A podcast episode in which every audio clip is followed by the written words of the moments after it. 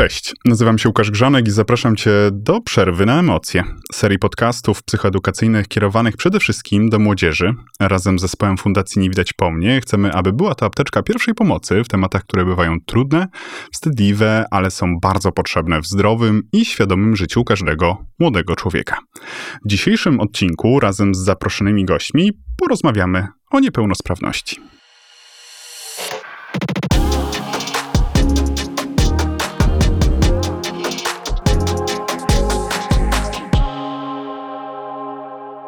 Witajcie, witajcie. Ze mną dzisiaj e, dwoje gości. Zaczniemy od e, Marty Mikołajczuk. Cześć Marta. Cześć.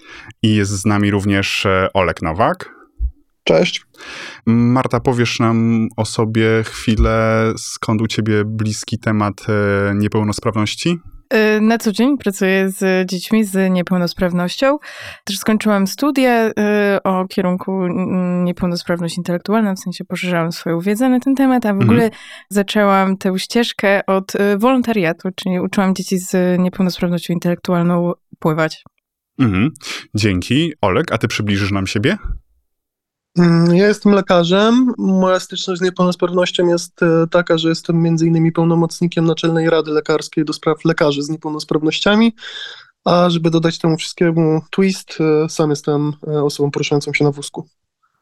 Dzisiaj porozmawiamy o przekraczaniu limitów, czyli przekształcaniu niepełnosprawności w sprawność i tym, jak podchodzić do e, niepełnosprawności. E, Marta, gdybyś mogła przybliżyć nam e, w naszym spotkaniu, czym jest niepełnosprawność? Jaka jest jej definicja? Niepełnosprawność to stan, w którym osoba ma trudności, czy też ograniczenia w wykonywaniu różnych czynności, czy też wchodzenie w interakcję z otoczeniem. Mhm.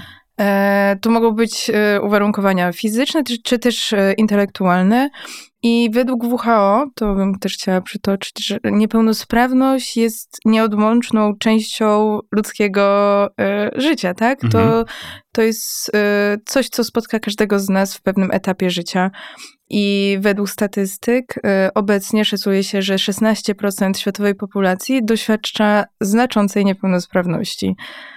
I też ta liczba wzrasta z powodu procesu starzenia się społeczeństwa środowisko, w jakim e, przebywa też osoba z niepełnosprawnością, ma ogromny wpływ na doświadczenie e, i też zakres e, mhm. niepełnosprawności, czyli to, jak jest odbierana. Na przykład brak dostępności otoczenia tworzy bariery, mhm. które często uniemożliwiają pełne i skuteczne uczestnictwo.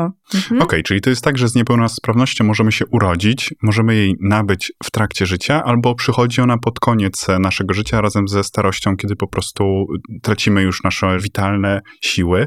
E, e, a jak to było, e, Olek, w Twoim przypadku? Skąd pojawiła się, w jakich okolicznościach pojawiła się niepełnosprawność u Ciebie?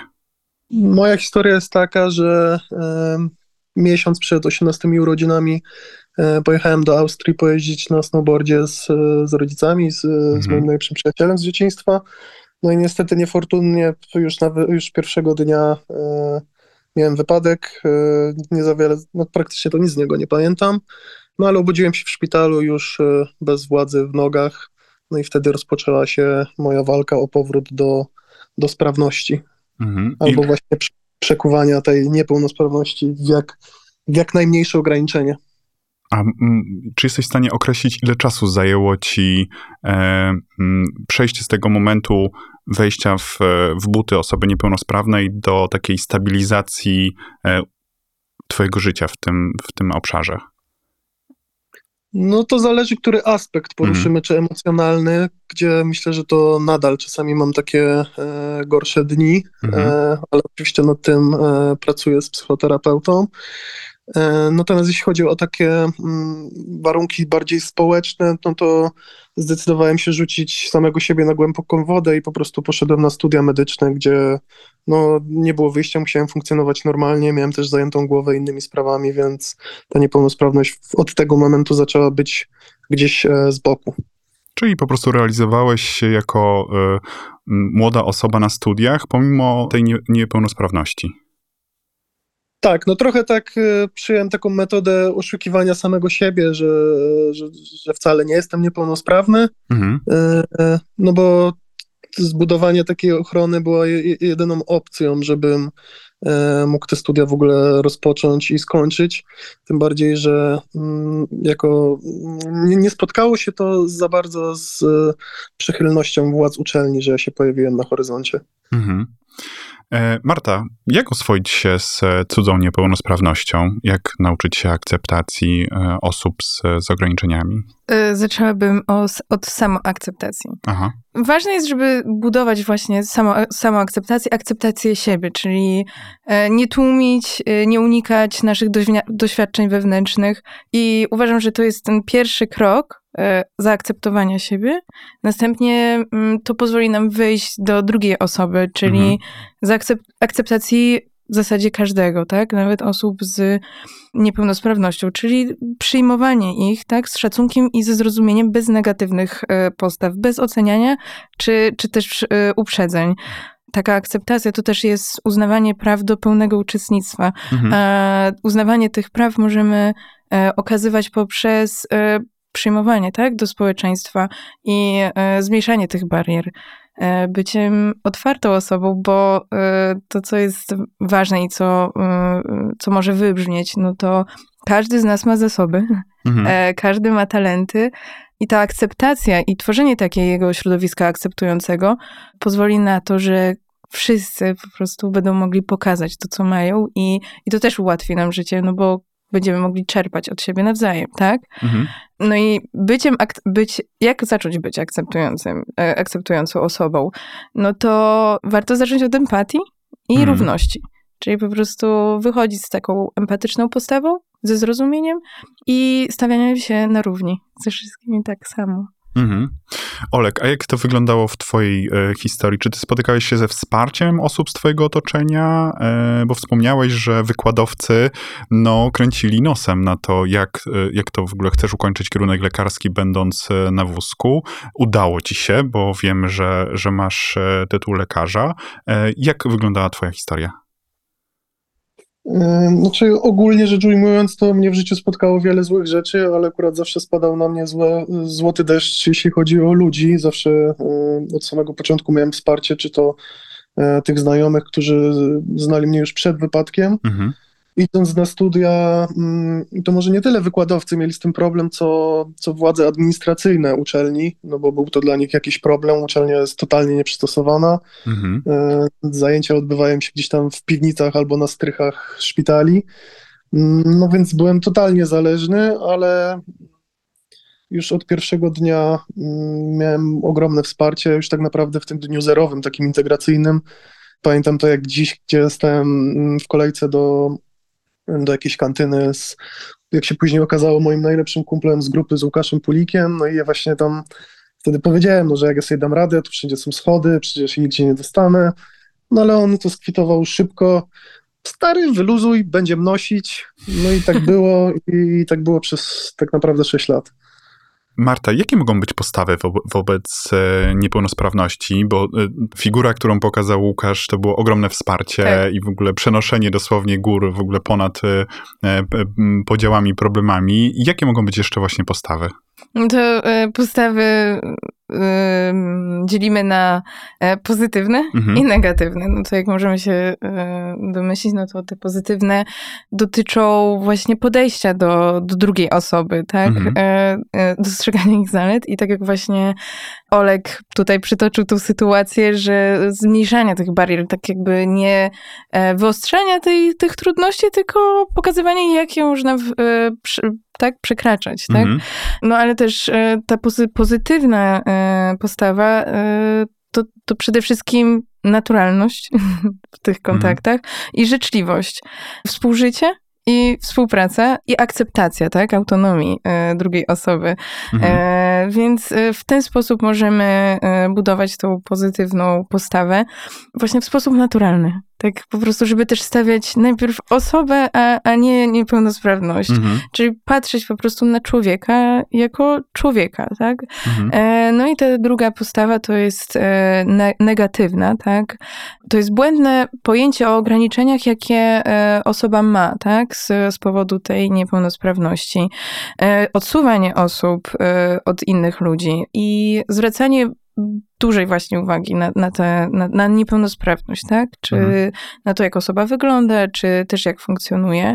To też może na przykład taka negatywne, negatywne e, nastawienie e, może wywoływać e, uczucie braku komfortu, lęku, czy też zakłopotania, więc to też są trudne emocje, z którymi warto tak e, pracować, pracować tak? I uczyć się, się, tych e, postaw pozytywnych. To one właśnie, te, ta postawa pozytywna pozwoli nam e, pozostawić te, te trudne emocje, czyli ten lęk i zakłopotanie. Mhm. E, więc warto nad tym pracować właśnie. No właśnie, bo niepełnosprawność to nie tylko ograniczenia w możliwości poruszania się, tak jak w przypadku Olka na, na wózku, ale to są również choroby, które wpływają na postrzeganie, odbiór rzeczywistości, problem w komunikacji, e, niewidzenie, niesłyszenie, niemówienie, więc są różne rodzaje niepełnosprawności. Odnoszę wrażenie, e, wyprowadź mnie, jeżeli mhm. jest inaczej, że e, właśnie niepełnosprawność na wózku, osoba niemówiąca, niewidząca są takie normalne w znaczeniu e, akceptowalne, ale w przypadku jakiejś choroby psychicznej, która też może prowadzić do niepełnosprawności, pojawia się w ogóle napięcie, niezrozumienie, skąd to się bierze w przypadku zaburzeń tak. e, właśnie związanych z intelektem, mhm. e, może, może to wynikać e, z takiego e, zamknięcia się, że mhm. nie otwieramy się na tą drugą osobę, nie pytamy się, e, nie, właśnie nie, empeto, nie empetyzujemy, tak. To też może nas, może to tak budować te obawy. Mhm.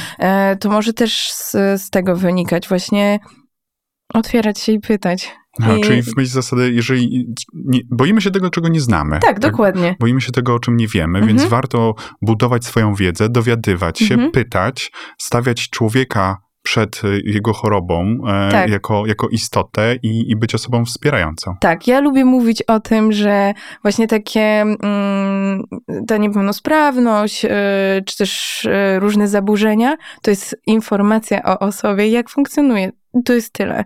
Mhm. I, tak myślę, że to może też e, zdejmować taką barierę, e, takie postrzeganie, że to jest informacja dla nas. Mhm. Okej, okay, ta osoba funkcjonuje w ten sposób, fajnie, no to możemy się dowiedzieć i e, czegoś więcej. Na przykład mhm. w ten sposób podchodzić i może tak się otwierać. Jasne, czyli zaburzenie bądź osoba będąca w spektrum jakiejś, jakiejś jednostki, e, to jest po prostu informacja o tym, że ta osoba może inaczej się komunikować, bądź wymaga innego sposobu, stylu e, porozumiewania, mhm. porozumiewania się. Jako, że odbiorcami naszego podcastu są jest młodzież, młode osoby, e, pytanie do Olka, co byś polecił, jak się zachowywać w stosunku do osoby niepełnosprawnej? Jakim być, kim być? No, być jak najbardziej naturalnym i nie, jakby oczywiście, że nie można ignorować faktu, że ktoś jest niepełnosprawny, tylko żeby mhm. to nie przesłaniało obrazu całego człowieka, to, że to nie jest najważniejsza cecha tej osoby, e, tylko dostrzegać tak naprawdę to, co jest e, w każdym z nas, czyli jakieś umiejętności, talenty, zainteresowania, a to, że ktoś porusza się inaczej, inaczej trochę odbiera rzeczywistość, czy, czy gorzej nas słyszy, czy trudniej się z nim porozumieć, to jest tylko bariera, którą jeśli ją zaakceptujemy, to, to tak naprawdę otwiera nam drzwi do, do poznania nowych, wspaniałych ludzi, bo też jakby nie było osoby z niepełnosprawnościami często mają bardzo dużo ciekawych rzeczy do powiedzenia na temat swojej wewnętrznej siły ducha, mm. czy doświadczeń, których zdrowi ludzie nigdy nie było im dane doświadczyć. Mhm. A biorąc pod uwagę statystyki, jakby bardzo prawdopodobne będzie to, że każdy człowiek będzie się musiał zmierzyć z mniejszą lub większą niepełnosprawnością, więc takie spotkania mogą nas przygotować na to, jak sobie z tym później w przyszłości poradzić. Mhm. E, Marta, jak nastolatkowie mogą budować w swoim środowisku e, akceptację właśnie? Tak jak już wcześniej powiedziałam, to uczyć się empatii i starać się zrozumieć każdą mhm. osobę, która, którą mamy okazję spotkać na swojej drodze, tak? Mhm. E, żeby się otwierać na wyzwanie, jakie może ta osoba napotykać, tak? E, rozmawiać właśnie naturalnie, tak jak to też wybrzmiewa tutaj w tym mhm. spotkaniu, e, pytać się, słuchać historii. To też nam pozwoli lepiej zrozumieć perspektywę każdego człowieka. No i warto pamiętać, aby wykazywać zainteresowanie i szacunek wobec, szacunek wobec innych. Warto też promować atmosferę, która akceptuje i ceni różnorodność w naszym otoczeniu. Mhm. To jest atmosfera, która będzie przyjazna dla każdego. My się po prostu będziemy też czuć komfortowo w takim, e, w takim środowisku. E, więc to jest myślą o drugiej osobie i o nas tak jak my chcemy być traktowani, to traktujmy też innych. Warto działać e, na rzecz poprawy dostępności e, takiej fizycznej i komunikacyjnej. Możemy to robić poprzez wolontariaty i działania społeczne w szkole. To też jest super okazja, żeby poznawać e, inne osoby i tworzyć swoją grupę tak, społeczną mhm. poprzez pomaganie innym, tak? No właśnie ten wolontariat, wspominałaś o nim na początku, że, że miałaś z nim kontakt. E, jakie są plusy bycia w wolontariacie, wychodzenia do, do takich osób? E, no to mogę powiedzieć ze swojego doświadczenia. E, ja wolontariat zaczęłam już będąc w gimnazjum. Mhm. To w ogóle pokazało mi, w sensie pozwoliło mi wybrać ścieżkę e, tak na dorosłość. E, I też pom po pomogło mi e, z takimi trudnościami nastoletnimi, tak? Z szukaniem siebie jako osoby, czy też właśnie z takimi trudnościami akceptacji przez innych, czy też takimi moimi emocjami. Ja zaczęłam właśnie od pracy z dziećmi z niepełnosprawnością intelektualną. No i ta relacja dużo mnie nauczyła po prostu, jak jako człowieka, tak? Jak mhm. być człowiekiem i nauczyła mnie wiele takich umiejętności e, społecznych, które wykorzystuję teraz w dorosłości, które też pozwalają mi być otwartą osobą i tak jakoś przyciągać ludzi do siebie. Warto szukać właśnie w swoim otoczeniu, szukać tych miejsc. Ja akurat wyszłam sama z inicjatywą z racji tego, że uczyłam się e, pływać, byłam w klasie sportowej, więc wyszłam mhm. sama z inicjatywą do szkoły specjalnej, że chciałabym prowadzić takie zajęcia. E, więc jeśli nie ma w, w naszym mieście mieście takich wolontariatów, to możemy sami szukać po prostu. Mhm. Też się dzielić swoimi umiejętnościami z innymi. To też pozwoli nam poczuć się docenionym. Ja się mhm. poczułam bardzo doceniona właśnie przez y, szkołę tą y, i przez dzieci przede wszystkim, bo nie dość, że ja łaknęłam tego kontaktu, to one również ze mną.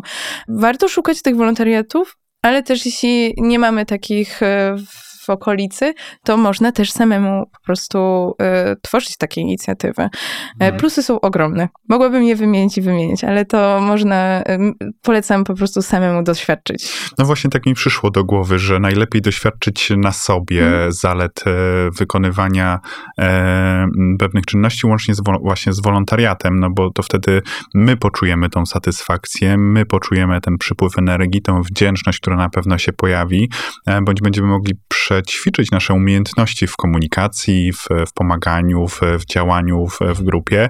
No a z racji tego, że ludzie są zwierzętami stadnymi, to, to praca w grupie, praca w zespole na pewno nas wzmocni i e, pozwoli nam dojrzewać, zdobywać, e, kształtować siebie jako osobę dorosłą. Oleg, mam do ciebie pytanie. E, jak obecnie twoja niepełnosprawność wpływa na twoje życie?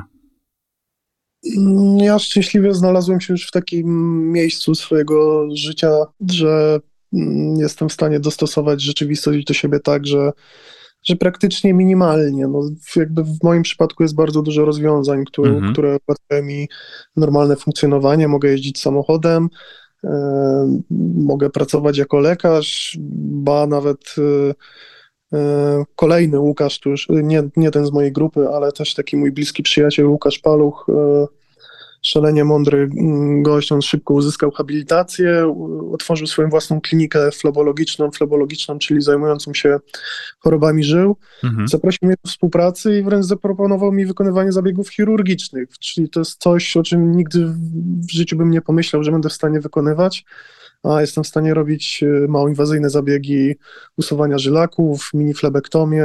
To jest fantastyczne.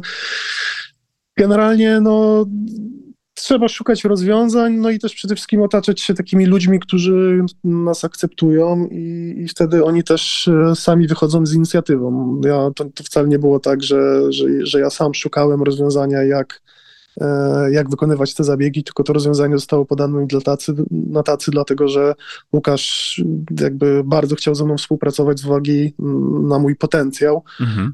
E, po prostu ignorując fakt, że, że jestem niepełnosprawny. Może nie tyle ignorując, co, no bo właśnie przystosował mi gabinet tak, żebym ja sobie mógł nim dobrze funkcjonować, ale nie przesłoniło mu to całości mojego obrazu.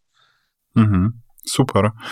Czyli można, e, pomimo e, ograniczeń, e, pomimo niepełnosprawności, można być sprawnym, można się realizować, można osiągać swoje cele, można budować swoją wartość.